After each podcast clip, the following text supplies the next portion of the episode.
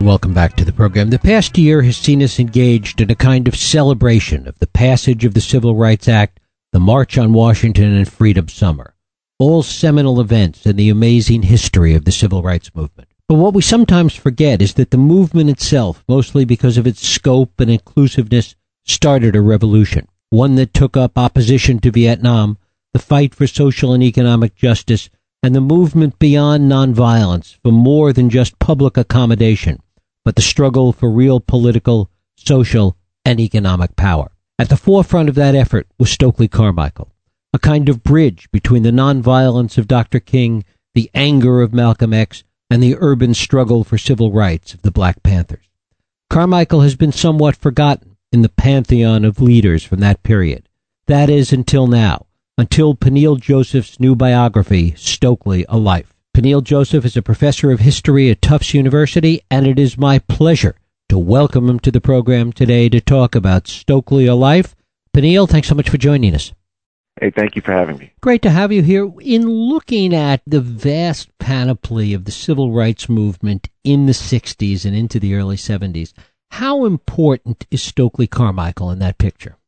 Well, I think he's crucially important. One of the things that I argue in Stokely a Life is that when we think about these watershed icons who who really traversed the global stage in the 1960s in terms of Martin Luther King, Malcolm. But when we think about globally, we think about people like Gandhi, um, Kwame Nkrumah, others.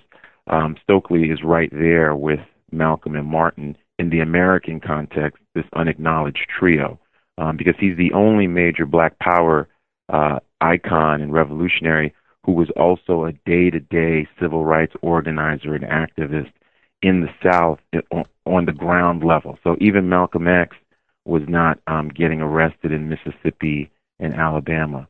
Um, he knows Malcolm, but he has actually spends more time with Martin Luther King Jr. and he becomes big good friends with Martin Luther King Jr. So he's a sit-in activist. He's a freedom rider along with John Lewis, who becomes chairman of SNCC. Stokely is, of course, later chairman of SNCC, but he's also um, somebody who's organizing with Fannie Lou Hamer um, he searches for the bodies of Schwerner, Chaney, and Goodman the night they go missing. So there's an extraordinary story behind Black Power, which no one wants to acknowledge. And he comes at it from somewhat of a different place, from the Caribbean, where his parents were from, growing up in the Bronx, going to Bronx High School of Science. He comes at it from a place that is different from sort of the Southern slavery experience.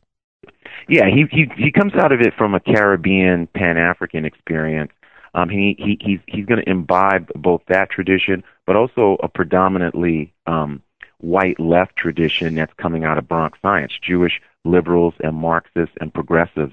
Um, he's in their study circles. He's marching in pro-Israel marches in the 1950s. He's also imbibing a black socialist and social democratic tradition from Bayard Rustin, um, the openly gay, brilliant organizer who organizes the March on Washington, had been a peace activist, um, traveled to Africa, traveled to India, had been a, had, had been incarcerated for being a conscientious objector during World War II, and had schooled Martin Luther King Jr. on nonviolence by sneaking into Montgomery in 1955. So when we think about Stokely, by the time the sit-ins start, February 1st, 1960, he's an organizer. He's been organizing garment workers. He's been organizing in Harlem as a teenager.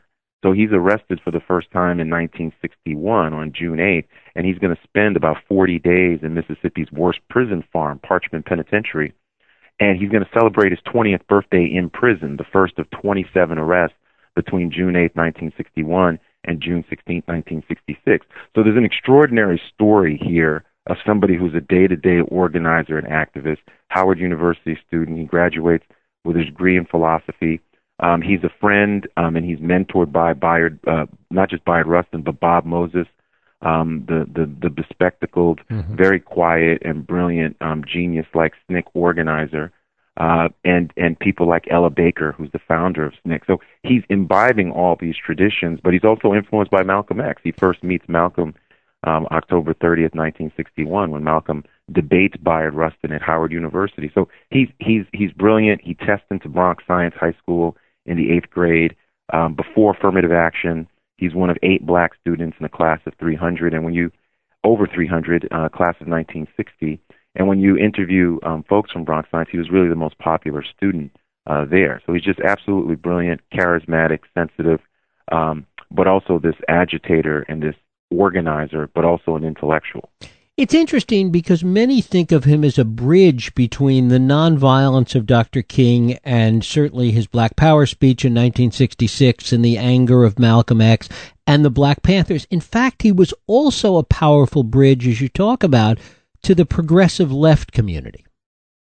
Yeah, he was definitely a powerful bridge. I mean, he had grown up around progressive lefties. He he was. It's it's very important to stress that Stokely when he's 15, 16, 17 years old is being invited to the dinner parties of people who are connected to the Communist Party, people who are Marxists, people who are socialists. Many of them were Jewish progressives. He understands that tradition. So when he goes into SNCC and SNCC recruits um, um, these white students, he knows how to talk to white students. You know, he can talk philosophy. He can talk Jean-Paul Sartre.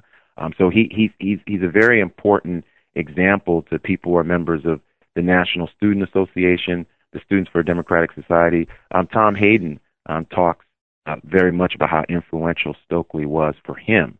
And so, and Tom Hayden was the leader of the Students for a Democratic Society, one of the writers of the Port Huron Statement. So he, he's very, very much influential. The irony is that by 1966, he starts to say that white activists should should organize in their own communities, right? So he starts to once different people start dying, including a good friend of his who's white, Jonathan Daniels in Alabama he starts saying it's too dangerous for them to organize alongside black folks, but also that they're ducking their duty to try to transform racism in white communities, which is the problem in American democracy.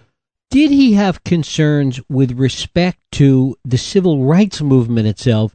That in some ways it was going to be co opted or at the very least lose its focus by getting into some of these other areas, including the opposition to the war in Vietnam and social and economic justice? Well, you know, he I don't think he thought it was going to lose his focus. I mean, he becomes one of the biggest anti-war activists by 1966. He actually pushes Martin Luther King Jr. to the left on on the war in Vietnam. He comes out against the war in a muscular way before King and before Muhammad Ali, and we see it in the FBI papers and the White House papers and the way in which his, the surveillance increases not only because of Black Power but also because of his anti-war activism.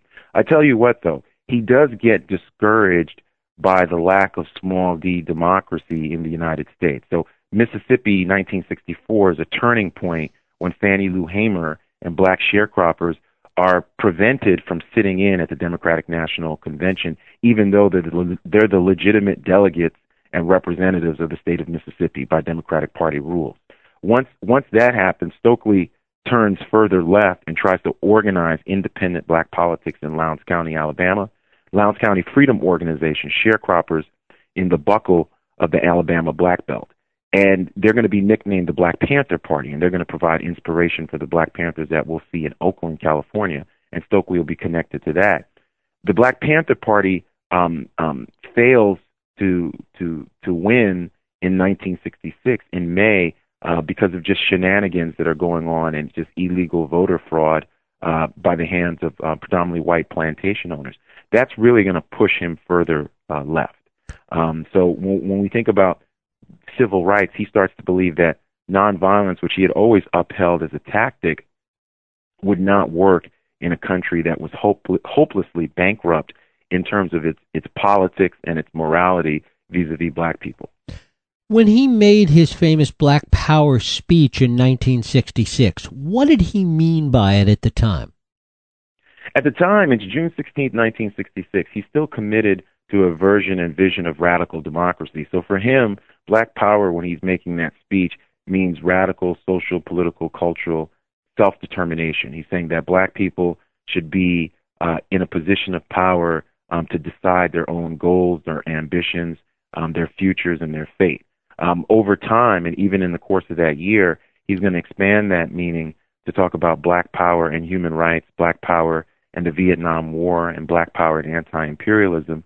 And I think the biggest impact he's going to have on the white left is going to occur in October of 1966 when he speaks before a massive um, audience of over 10,000 at Berkeley, University of California, um, in the Greek theater out, outside. And he talks about black power, white privilege, but especially the war in Vietnam and American democracy and what, what young activists need to do. It's a really extraordinary speech and provides a template for the Black Panther Party, for Students for a Democratic Society, for the kind of really revolutionary anti-imperialism third world politics that we're going to see in 67, 68, and 69. By 67, 68, he's talking about armed revolution, a far cry from nonviolence.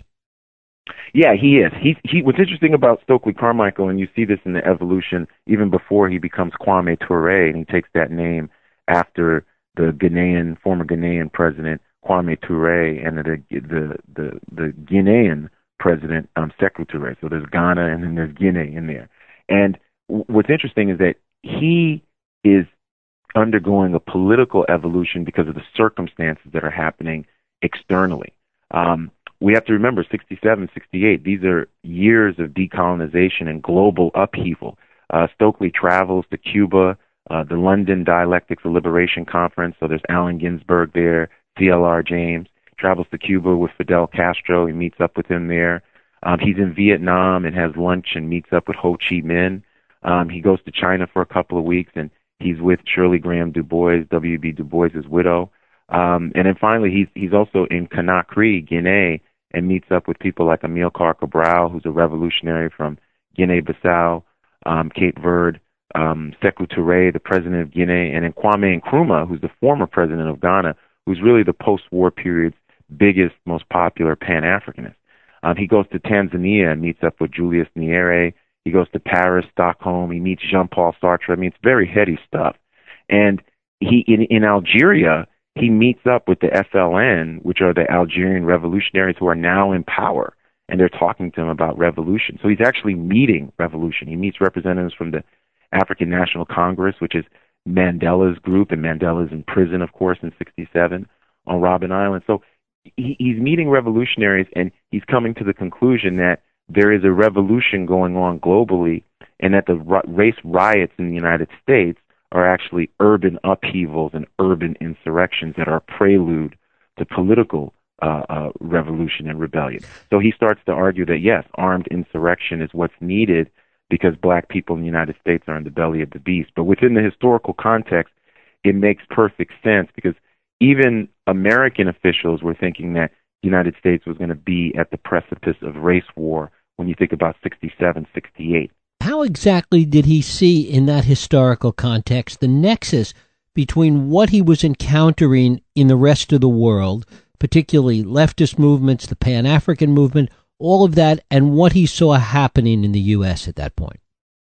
I think he saw they were all tied in, and I think that's when it, it's interesting. The first big speech that talks about capitalism, that talks about systems, world systems, is going to be in London at the Dialectics of Liberation Conference in in in July of 1967. He had traveled to uh, Puerto Rico in January of that year and met up with Puerto Rican revolutionaries who wanted independence. But it's in London where he starts to say, look, the United States is part of this world system. And he, he makes an argument in London that it's not a world system promoting democracy, it's a world system that is promoting imperialism and it's masquerading as democracy and freedom. So from that perspective, he's saying that what's going on in London and New York City is connected to Dar es Salaam, it's connected to Paris, it's connected to Latin America and all these different struggles. And what he tries to do during his five month uh, international tour is establish new networks with revolutionaries. I mean, one, one important um, stop is going to be in Cuba because they're having the Organization of Latin American Solidarity in Cuba. And what's interesting is many many different countries offer him sanctuary, including Algeria. He doesn't take them up on it. He's going to take up um, um, Guinea uh, on, on that offer. But uh, the the offer that the Algerians extend to Stokely is later going to be extended to Eldridge Cleaver and the Black Panthers. And for about a year and a half, Stokely's organizing the Panthers as prime minister as well. So it's an interesting. He, he's seeing the connections. But it, the argument that I make, and I think when you look at the chapters on the international section, he's making these connections. So it's not sort of just a rhetorical move. He's actually meeting with um, heads of state and and their um, support staff, and they're they're they're organizing and trying to link that in with first SNCC and then the Black Panthers, and then eventually his own group, the All African People's Revolutionary Party. Were there those in the civil rights movement in America that thought that his efforts were undercutting some of the broad based support that the movement had had earlier. Yeah, absolutely. I mean, you know, there's an argument that's going to be made that black power undercuts the civil rights movement. It becomes the evil twin um, that shatters some kind of consensus. Um, I would argue that the reality is that there was never a consensus. There was always um, um, a black critique, a radical critique of the civil rights movement, and that when we think about black power and civil rights, there were some activists who straddled both fences. So um, black power just opens up a Pandora's box that always was um, going to be open because it talked about things like um, r- real real equity and outcome. So it was more than about political legislation, but about issues of poverty. Um, black powerites were talking about prisons in the 1960s, even before we we faced this 21st century mass incarceration crisis that Michelle Alexander uh, describes as the new Jim Crow. Um, black powerites were talking about prison reform, right? So what's interesting is that black power has a fundamental structural critique of race and class inequality. And there were some black power feminists who had a gendered critique too. So it just becomes very, very interesting that what black power does, even as it's accused of undercutting some kind of consensus, it actually just speaks boldly about um, existing structural inequalities in the United States that the civil rights movement was either not addressing or just glossing over and thinking somehow they would take care of themselves. And even though Dr. King disagrees with the term black power, he says it's too violent, Dr. King becomes um, part of that revolutionary anti imperialist movement by 1967, breaks with the Lyndon Johnson White House, and him and Stokely, and this is something that I write about in the book, which is rarely mentioned, um, they headline a massive, the biggest anti war demonstration up until that point in American history, um, which was uh, really yesterday was the anniversary, 47 years ago uh, yesterday um, at the United Nations with Dr. Benjamin Spock, Harry Belafonte, Dr. King, and Stokely's there too, speaking about the Vietnam War as a racist war. Um, King is coming out against the war. King first came out against the war 11 days earlier at the Riverside Church in New York and comes out more forcefully that day. But he, he actually calls up Stokely two weeks later in Atlanta and, and tells him he's going to give his biggest anti war speech at Ebenezer and Stokely says he's going to be in the first row. And there's footage of Stokely Carmichael leading a standing ovation for King um, April uh, 30th, uh, 1967, at Ebenezer Baptist after King comes out against the war. So it's really an amazing story. And there's there, if you if you go back to the time, King is being criticized by both the left and right because of coming out against the war. And some conservative commentators are calling King and Stokely Carmichael the Batman and Robin of the new left and the the Black Revolution, and and it, it's there. It's it's amazing. When he goes to Africa, almost as an expatriate, as Kwame Ture, to what extent does he do that because of his own evolving politics, and to what extent, as many feel, he was kind of driven out, hounded out of the country? And and you uncovered some of this in those FBI files. Yeah, he becomes Kwame Ture. It's a natural evolution, and at the same time, he's he's pushed out of the country and he's pulled towards Africa. So the pushing out is certainly there's death threats, there's huge FBI uh, surveillance and harassment, and I would say it's not just the FBI's counterintelligence program or the COINTELPRO program that um, did illegal surveillance against the Black Panthers and um, against Black uh, nationalists and Black powerites, um, and also people like King and others. It, it's really the whole national security infrastructure, including the White House that unleashes surveillance against uh, Kwame Ture. Um, you know, so when he's in Paris, when he's in Africa, I mean, he's always under surveillance. So certainly there, there's that. I think if he had stayed in the United States, he wouldn't have survived. Um, so his life is in danger. But there's also the pull of Africa. He's going to make the argument that um, Africa is the natural land base um, of black folks in the United in the United States and around the world, so that there's no way they could be safe in the United States. You can't secure Alabama or any of the uh, 48 contiguous states or the other two states. So he's going to make the argument that if there's a United States of Africa, and he's getting this from Nkrumah, one army, one leader, one currency, it's going to provide a land base for political liberation globally. So that becomes the argument. And in many ways, he saw blacks in the U.S. as part of almost an African diaspora. Absolutely. He he always says that we are African people, whether you're from um, um, you know Scottsboro, um, Alabama, uh, to to Nova Scotia, New Orleans to Nigeria, you know Haiti to Harlem. He's going to say um, you are you are an African people. He dies believing that he's he's an African. You know, so he always answers the phone ready for revolution, but he he always says that we are African people. And talk a little bit about the 30 years kind of after the movement starts to fade away, long after King and Malcolm are gone, both at 39, and he goes on for another 30 some odd years. Yeah, he lives another 30 years. He dies of prostate cancer November 15th, 1998, at the age of 57. Um, he becomes a, really an organizer for a Pan African revolution, but a Pan African revolution that's definitely very sectarian and, and meaning that he, he believes that the political thought of Kwame Nkrumah and Sekou Touré and Nkrumah Touréism holds the key to a unification of Africa, and those reverberations will lead to bigger revolutionary developments.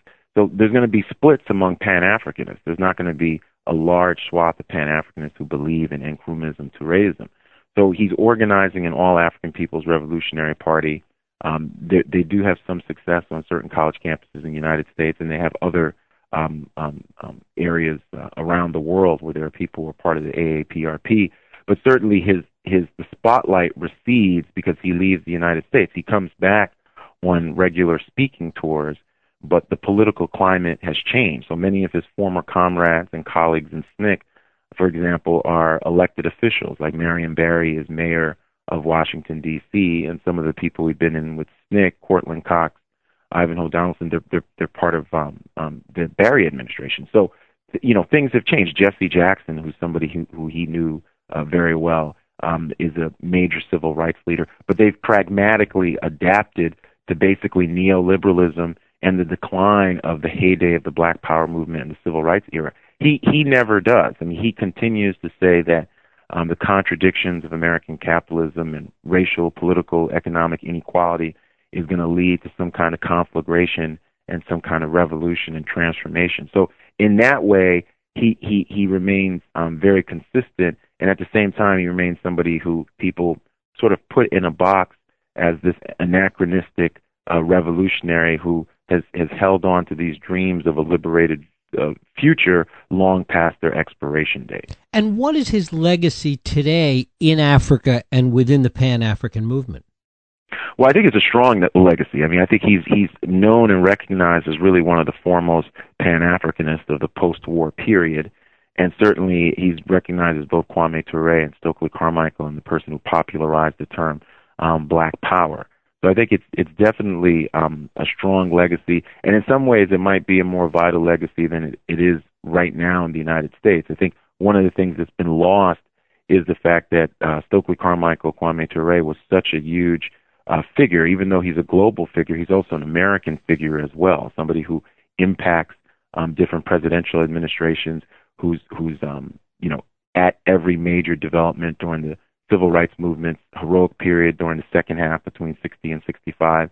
And certainly black power is hugely important because it, it provides a context for transformational black identity, this idea that black people were um, uh, proud people, dignified people, they were human beings, but also that they had the right to try to transform in a revolutionary manner democratic institutions in American society. And we see everything from black studies movements uh, black student unions, black elected officials, uh, the black arts movement, um, this whole idea of black is beautiful. Um, Stokely Carmichael was the person who was popularizing that um, nationally uh, when that was considered really just revolutionary. This idea of saying black power defiantly, um, whether you're on Meet the Press or you know the cover of Esquire magazine. Um, so he really becomes Black Power's rock star, somebody who's got enormous charisma, um, unbelievably handsome, and and somebody who's hugely hugely articulate as well. Peniel Joseph, the book is Stokely a Life. It's just out from Basic Books. Peniel, I thank you so much for spending time with us today. Thank you for having me. Thank you. We'll take a break. I'll be right back.